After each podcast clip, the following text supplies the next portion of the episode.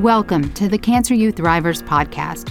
My name is Andrea Wilson Woods, and I'm the CEO and co founder of Cancer U. Join me each week as I interview cancer patients, caregivers, survivors, and providers about their cancer journeys.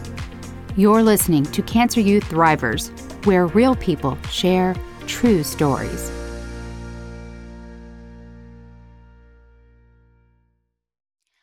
Onyx Keesha is an award winning director of film and stage. She is passionate about telling women's stories, and her art is her activism. After being diagnosed with breast cancer, surgery, 20 weeks of chemo, and nine weeks of radiation, she now has a brand new perspective on life, and it's one that she is willing to share with us today. Thank you so much, Onyx, for coming on and sharing your story. Oh, it is a joy and a pleasure. I'm so, so glad to have you. And as we were talking before I hit record, your cancer journey is still going on and Yeah. very recent. So, can you tell us how it all began? Yeah, sure. Um, I had had some uh, issues with my breast previously. Um, probably around the age of 31, I I, I did a self check and I found a, a a mass, and so I wow. really had to advocate for my doctors to see me, right? Because I wasn't the the typical age, and so it was nothing, but I um, then was instructed to get checked every year, um, which in a way was a blessing because I was able to catch my breast cancer when it came relatively soon. Um, and so I uh, turned 40. I She uh, doesn't a look it for people listening to the podcast. She looks like 25, but okay, sorry. Thank you, thank you, thank you. So, you were you doing self exams? I was doing self exams I was. on? I was. And Oh, I actually okay. missed about two years of going to the doctor. And I I had a dream and in my dream it was just like you have to be aware of your body. And I woke up, I did a self check and I found I found a lump. I found a lump. And so from there I called my doctor and um you know, we did the ultrasound, the the the mammogram, the biopsy, and they told me it was cancer. You had a dream. I had a dream. Wow. yeah, but I That's think that comes from as women, we really have to be in tune with our body.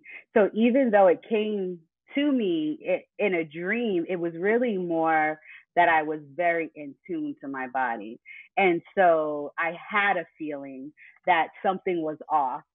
Um, and I ignored it, you know, um, which I feel like as women we do. We get busy, you know, we pour into so many other things and we don't pour into ourselves. And uh, so yeah, it, it came in, in my dream, and sure enough, there was there was a little tiny pebble that I felt. Wow. And and then you said you were 40 at this point. Yeah, I was 40. hmm And so even that was a bit of a um, struggle being, I don't want to say taken seriously, but again, it was like, well, you're not at the age where this would typically happen. And like, I had to wait a couple of weeks for my first appointment. As a result, my uh, treatment was very aggressive um, because my doctor explained to me um, that because I had it at such a young age, the chances of it coming back was greater. Um, so I went through a really, really aggressive treatment. I'm still in treatment. Um, I'm doing hormone medication, um, and I have to get a shot in my stomach every four weeks. So it still is a lot. It's it's a forever Wow. So, so journey right now. okay, wow. So take us back. So when was the diagnosis to give people a timeline? Yeah, so I was diagnosed in uh, 20, 2019. Actually, I got the official, this is exactly what it is on January 2nd. Um, so it was like, Happy New Year. Isn't that crazy how you remember? yeah, it's it's You remember the exact day, right? yes, I really, really do. Um, what was a difficult part of my journey um, is my dad was diagnosed with lung cancer, and he actually passed away the day before my cancer surgery. Oh, we found out Onyx. he had. Oh my goodness. it was just uh, horrible. I Oh didn't really have time to process really anything because we were dealing with, you know, he got lung cancer and it was pretty sudden, and he took a turn for the worse pretty suddenly. And in the midst of that, I was diagnosed.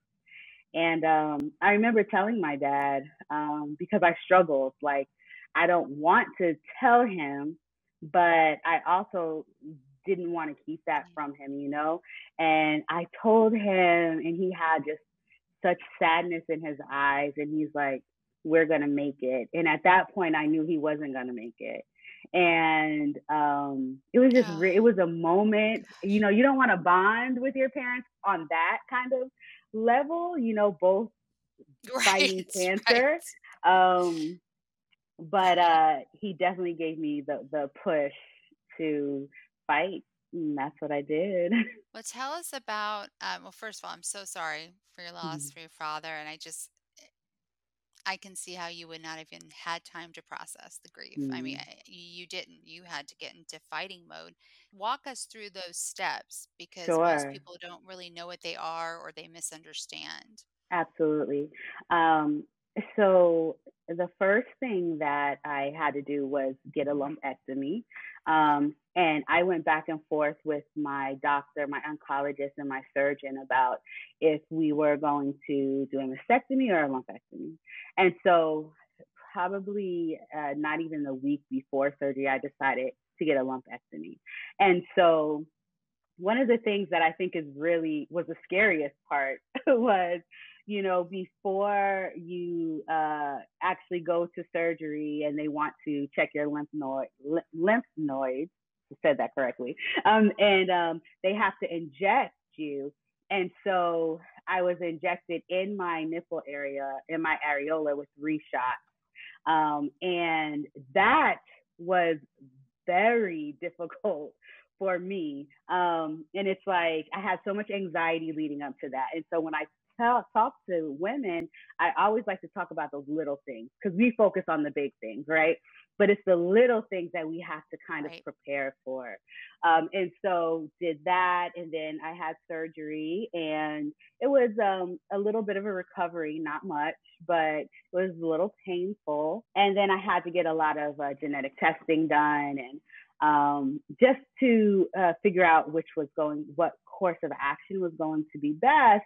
And, you know, my doctor said 20 weeks of chemo, and I could not fathom that. I couldn't fathom chemo. Chemo was really uh, my biggest fear. Like, okay, I can do cancer, but chemo, I don't know if I could. You know, you hear all the hor- horror stories. Um, and then 20 weeks of chemo, like I I I could not uh, process that fully. Um, but I got through it, and my doctors, um, you know, when you go through your cancer journey, your doctors become family. you know, so my chemo family, they were um, very supportive and really encouraged me to look at things in blocks. You know, so the first part of my treatment was eight weeks, and so we counted down eight weeks, and then before I knew it was 20 weeks. Um, one thing that I did, I never sat on the examination table in the doctor's office, and that was my way of having some power. So whenever I went to, you know, do my checkups, do my blood work, I always sat in the chair. I never sat on the table. And every time I took a picture of me not sitting on the table, and I was very vocal about my journey, and I would say things like "still not sitting on the table." Um, for some reason, for me, sitting on the examination table in the doctor's office made me feel sick, and I needed to Mm. claim some kind of power. And that could be different for so many different women, but whatever it is, whatever helps you to maintain a sense of I have control when your body feels so out of control, it really helps. And the only time I sat on that table was when he told me I was cancer free out of that entire time. Oh gosh. yeah. Um, Wow. Uh, I understand why you did it, and I find that mhm, so interesting. Um, mhm. so chemo, you did the chemo, Yeah, I did the chemo, Yeah. but what came after chemo? Woo, radiation. You know, we underestimate how difficult radiation is because we are, you know, society preps us for chemo. Chemo is horrible. You know, you're going to lose your hair. I shaved my head, you know, all the medication. Um, I traveled when I was on chemo. I traveled and still worked. I, I did not want to stop living.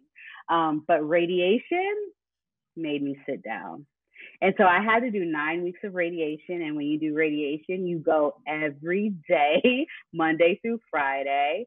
Um, and it's really short. You know, in chemo, you're sitting there hooked up to an IV for hours, right? But a lot of times I I was sleeping because of the medication that they give you. Um, but with radiation, it's so quick, but it hurts. Um, the healing process. My skin got so dark and um, raw and um, open sores and pussy and the reminder every single day no no uh break you know um and being so close to the end of your treatment but still so far. So radiation was really difficult. Like i said i traveled and i worked and i performed all through chemo even when i had some low moments but i could not with radiation i couldn't do it i had to really Really? rest and heal and you know it made me sit down And when does radiation end? When's when's the end of that? What where are we in the timeline now?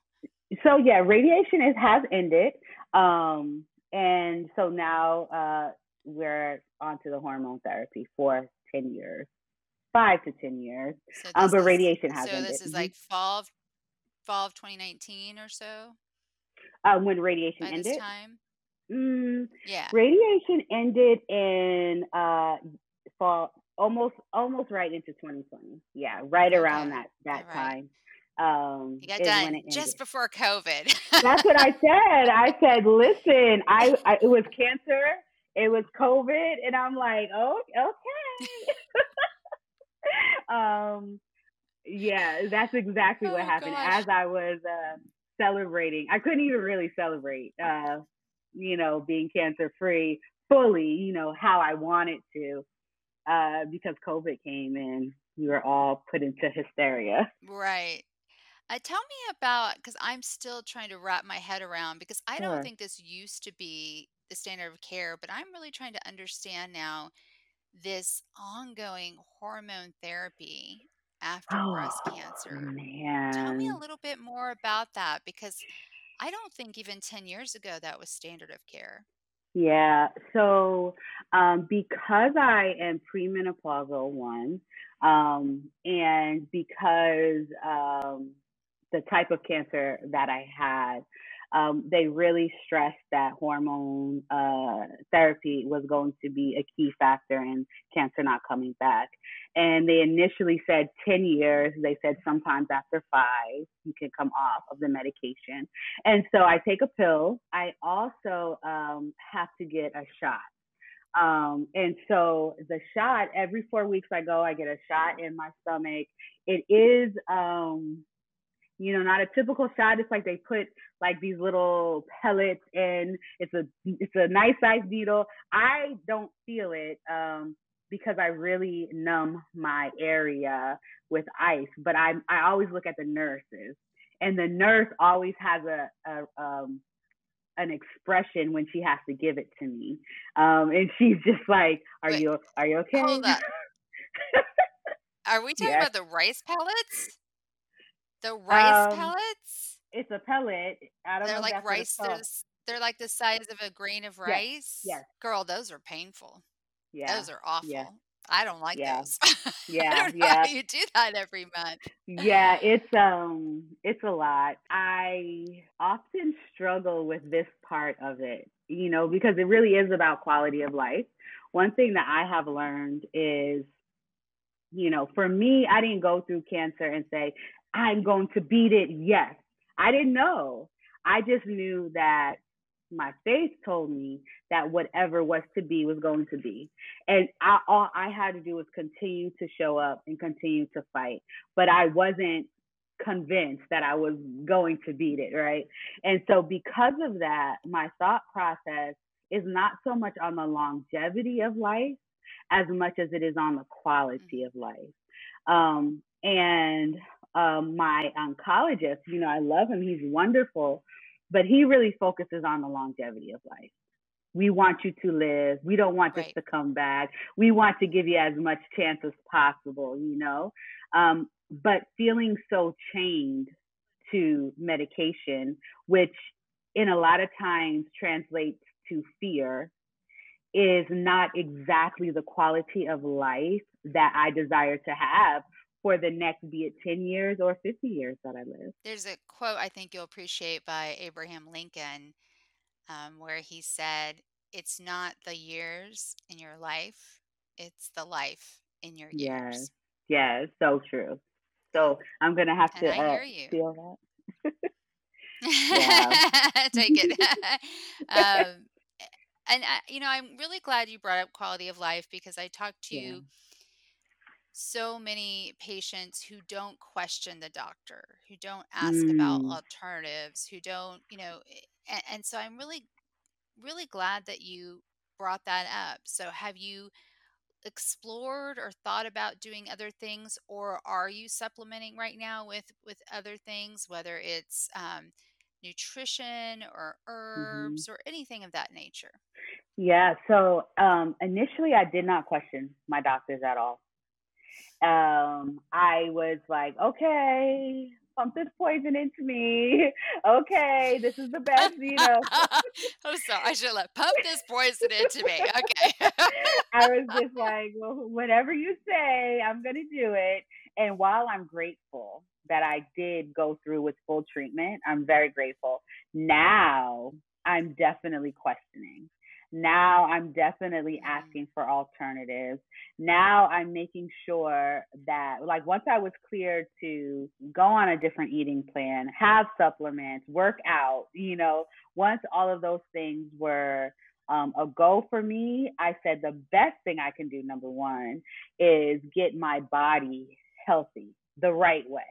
Um, and then I'm really going to explore some other options. That's the journey I'm starting right now um, talking to a holistic doctor, and really figuring it out because number one, there's this big issue about if I if I want to have uh, another child, and you know my doctor is like, well. We really don't advise it until five years after. I'm like, but then I'll be 45, and you know, then other doctors are advising me not to and if it's if it's possible because they also want me to have another surgery to have my ovaries removed. Um, and you know so it's a lot of ongoing pressure. And rather than what i did in the past say okay if if if taking my ovaries is going to make sure it doesn't come back then i'll do that. If getting this shot in my stomach is going to make sure then i'm not going to do that. Now i'm questioning um, like what is going to be best for my body and my spirit. I love that, and your spirit. Um, don't let me forget. I'm gonna hook you up after this. I've got okay. someone you need to meet. I think. Oh, um, what was your worst moment so far in all of this? I mean, it's only been two years, but yeah. what was your worst moment? So my my absolute worst moment, um, which I believe was also the start of my faith journey. So in a lot of ways, it was my best moment. but my worst moment was after the second round of chemo when it actually started to set in. And I had the, I think it's called Neulasta that they put on your arm to to give you after chemo. And I had a really bad reaction to that. And I kept saying I felt like a shadow of myself. Like I I can't explain it. I didn't feel sick. I just felt like a shadow. And I remember um, going to the balcony and we were like on the top floor um, right over Atlantic Station in in Georgia, which is this really like beautiful area. And in that moment, I felt like I couldn't do it. In that moment, I felt like I wanted to jump. And I never experienced that, but the feeling of being disconnected from my body, from my spirit, um, was so uh, traumatizing for me that I didn't think that I could continue on. And it was really low because I couldn't communicate that. I couldn't um, ask for help. I couldn't uh, even find the words, you know? Like if someone says, I feel like a shadow of myself, if you don't experience that, then you don't know what, what they're talking about, you know? Um, and in that moment, which was definitely the worst, um, is also when I prayed, you know? And I didn't pray for healing, I prayed for peace. Just my soul, my spirit was so restless. And I just really prayed for peace. And I turned around, I uh, called my doctor, and I said, I think I really need to speak to a therapist. And he set me up right away. I started therapy that day. Good that was for my worst you. moment. Oh my gosh. Good for you though for saying something, for for for Yeah. taking that step. Well, what was your best moment then? My uh, community, my uh, social media community, um, and how they really walked with me on my journey. Collectively, I would say that those are some of my most powerful moments. We talk a lot about how technology disconnects us. We talk a lot about how the art of communication and connection and companionship is gone. But my my following, my community, they really showed up for me. And when I was happy, you know, they were celebrating with me. When I was um, feeling not so good, they were right there to encourage me. And so while it's not one moment, I do really acknowledge that strangers, or rather people we don't know in person, can really make a huge impact. And without my my support system, my followers, um, my community, I don't feel like I would have had such an empowering journey. Did you already have that community prior to being diagnosed? So I did already have a pretty significant following because of the work that I do, but they never, um, it was always, I don't want to say a superficial connection, but I didn't get real personal ever.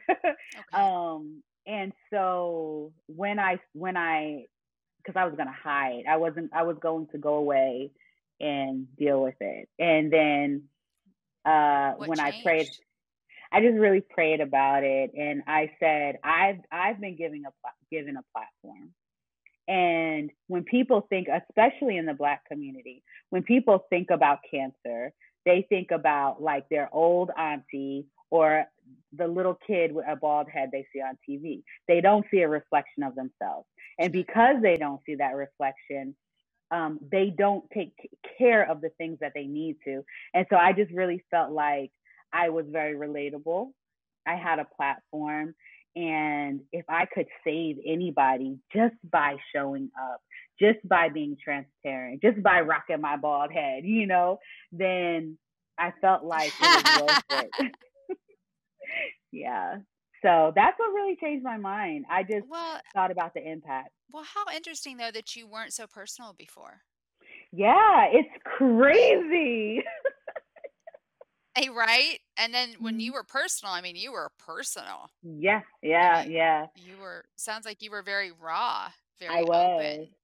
I was very transparent because sometimes people are afraid to ask, you know. Um, mm-hmm. there's been so many women over my journey who have confided in me. Um, and every time I hear a story, every time I hear somebody is diagnosed, it just it sinks my heart a little bit, you know, because I know the journey that they're about to go on and I know in the moment it feels like it's the worst thing but when you get through it, it truly is so empowering. um, I am changed for the better. I'm grateful for my experience. Oh. It is just, it's made me the woman that I am today. And I really just think it's important that as women, we share, we share our stories. We don't hide behind this illusion of perfection or that we're not scared, we're not hurt, we're not angry, you know. Um, when I got diagnosed, I was at what I thought was the height of my career. You know, I had just uh, did this event with uh, Kerry Washington, and I was um, eating dinner with Phylicia Rashad, and I was, you know, working on Broadway. In my mind, it was the height of my career. I didn't know what God had in store. you know, that's something different. But I was angry you know? I was like god i've been working. I've been doing this. And why me? Why now? Like my dad and me. And i was angry um and i didn't hide that you know? And i processed it. I didn't hide it from myself. I didn't hide it from my loved ones. And i was able to get past it. So i just think there's power in being transparent because you never know who you're going to help or touch Okay, that's it right there. I have to remember this part right here. There's power in being transparent. I yeah. I love that. Um, and you know, I think people sometimes dismiss anger. Yeah. And but there are a myriad of emotions that people go through and, and mm-hmm. people go through them in different phases. Mm-hmm. And the mm-hmm. one thing about anger that's good is it means you're living in reality versus yes. denial. Because if yes. you're angry, then you are really aware of the situation. Yes. So that's one thing is anger can ground you in the reality versus denial where it's just not happening. Absolutely. So, um, so good for you. Well, what is the one thing you wish you'd known at the very beginning of your cancer journey, two ish years ago? I wish I would have known how hard survivorship is. Um, we don't talk about that. And for me, survivorship was harder than my journey. Um, I had to relearn my body. I had to uh, process this constant fear, walking in fear that it was going to come back, not feeling well and being afraid that it was a sign, going from seeing your doctors every week to seeing your doctors every three months um, it's still being so real and raw to you, yet other people have moved past it. Um, another thing, I said I was going to write a book like what not to say, you know, to cancer thrivers because, you know, so many people will come up to me and be like, oh, you know, it's so great. You know, you beat it. My aunt had breast cancer three times. And it's like, I don't need to hear that. you know? So for me, I think the biggest thing that I was not prepared for was the emotions that came with surviving, with with beating and life after that. We hear that a lot and I it's something we're working on um, be- mm-hmm. because we don't look at survivors as survivors so much as alumni. Uh-huh, so if yeah, you're part of it. Cancer U, you are alumni, and we want to, just like alumni of any university, we want to support you and provide mm-hmm. you with mm-hmm. services and and connect you with others because mm-hmm. I've heard that from many, you know, yeah. many survivors that no one prepared them for that. Yeah. Yeah. It is by far the most emotional, the most scary, scariest, sorry, um, the loneliest time, you know. And I'm just now to a point where I feel like I can begin to live again. But for a while, you know, I felt really trapped, trapped by my uh, diagnosis.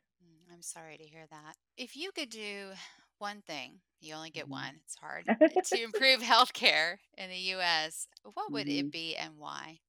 Um, I I would really want us to be more intentional about providing a space for patients to advocate for themselves. When I first felt a mass, I had to really fight to be seen. Also, I had to really advocate for myself so many times throughout my um, journey. Um, but I know that that's not the case for everyone. I am, was gifted at a- advocating because of my background, but there are so many women who who would not be able to stand in front of a doctor and say no. I know what I'm feeling. No, you know, I know what I need.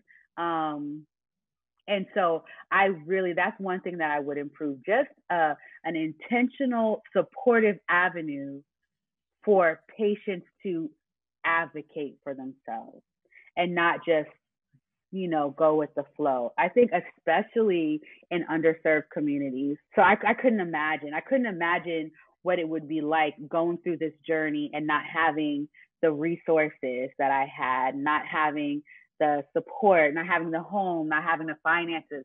I cannot imagine what that would be like. Well, that is definitely a gap Cancer U is trying to fill, and it and it Mm-hmm. came out of my own experience Mhm. of of losing my sister to cancer, um, and then starting a nonprofit. But really, just seeing that giving some educational material wasn't enough. That Yes, ninety five percent of people are not natural advocates like you.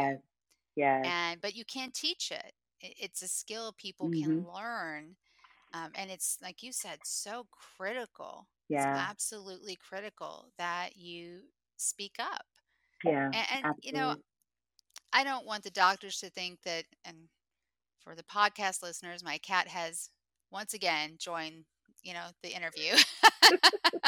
She always thinks i'm talking to her. But you know i, I don't want to poo poo the doctors because it's not always the doctors. I mean many right. times they have to follow a very specific you know absolutely. structure test you know it's it's not really them necessarily. Um, Right. sometimes it can be but not always. Mhm. um, but good for you for standing up for yourself and just and just knowing your body. Yeah, just really knowing knowing your thank you. body um, Thank you. are you ready for these thriver rapid fire questions I'm ready. Let's go. ah i can't wait to hear the hear the answers all right here we go beach desert or mountains I would say desert. ooh interesting Yeah. interesting beach boys beatles or rolling stones Beatles all day.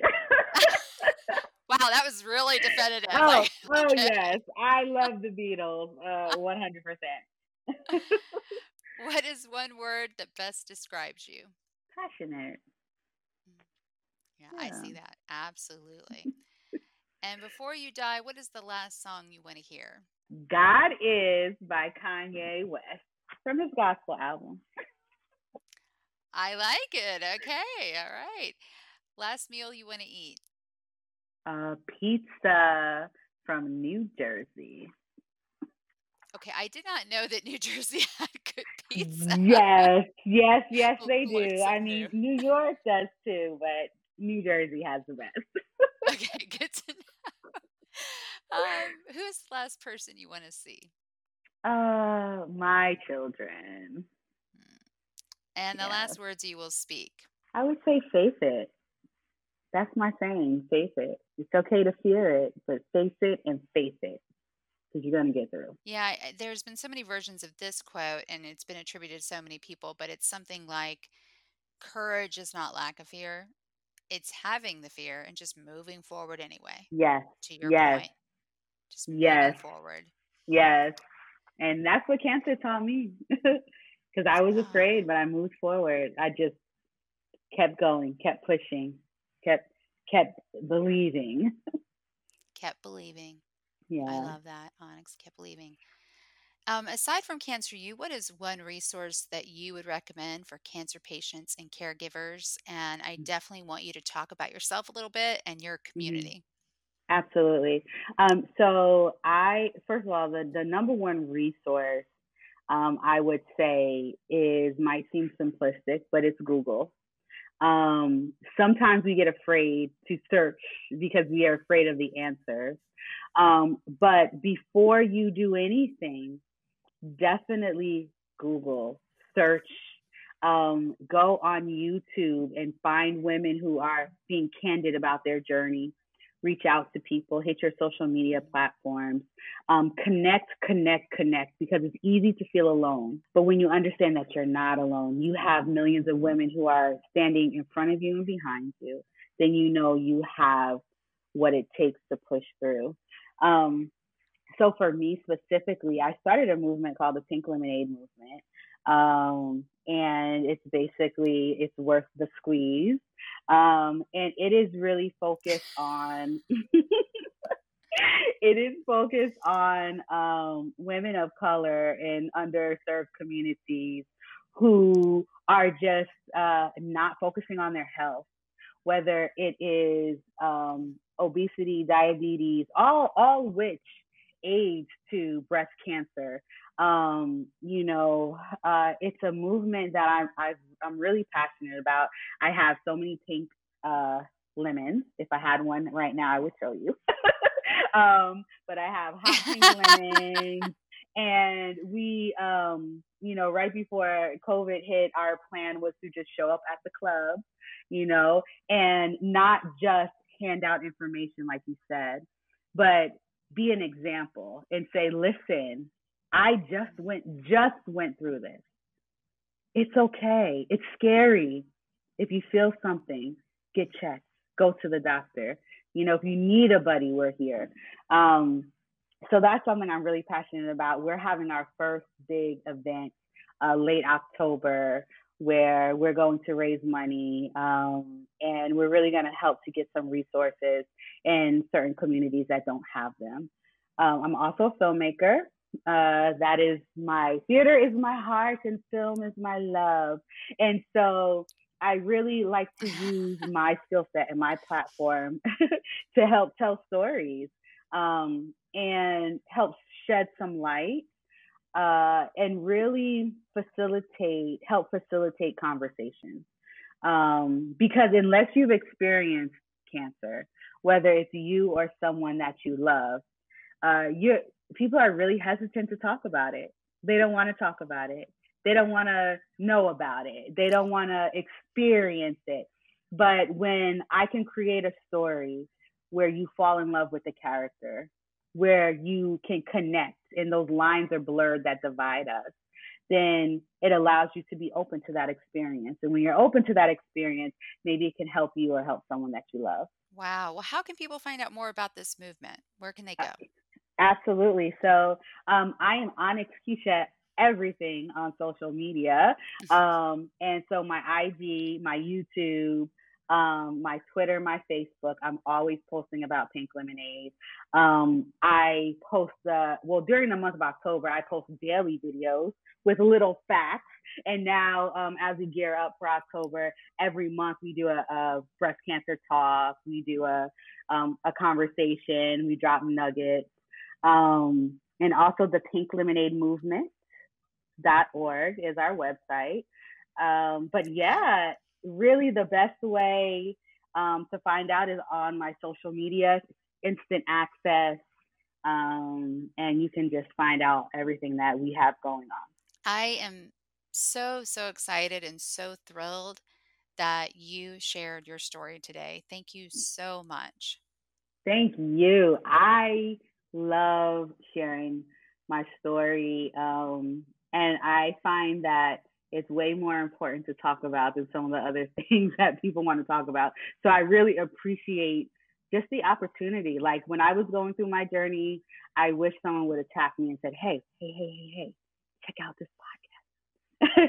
check out this resource yeah. because it would have completely helped me not feel so alone. Oh, all right. Well, we may have to have you back. So I, I would love to come back. Thank you so, so much. You're welcome. Thank you. Thank you for listening to the Cancer U Thrivers podcast. If you like our podcast, give us a five star rating and review and tell your friends about us. Subscribe on Apple Podcast, Amazon Music, Spotify, Stitcher, or wherever you're listening right now. If you want to share your cancer journey with the world and be a guest on our podcast, go to our website, cancer.university. That's cancer.university. And hit the contact button. Or click the contact link in the show notes. You've been listening to the Cancer U Thrivers podcast. Real people, true stories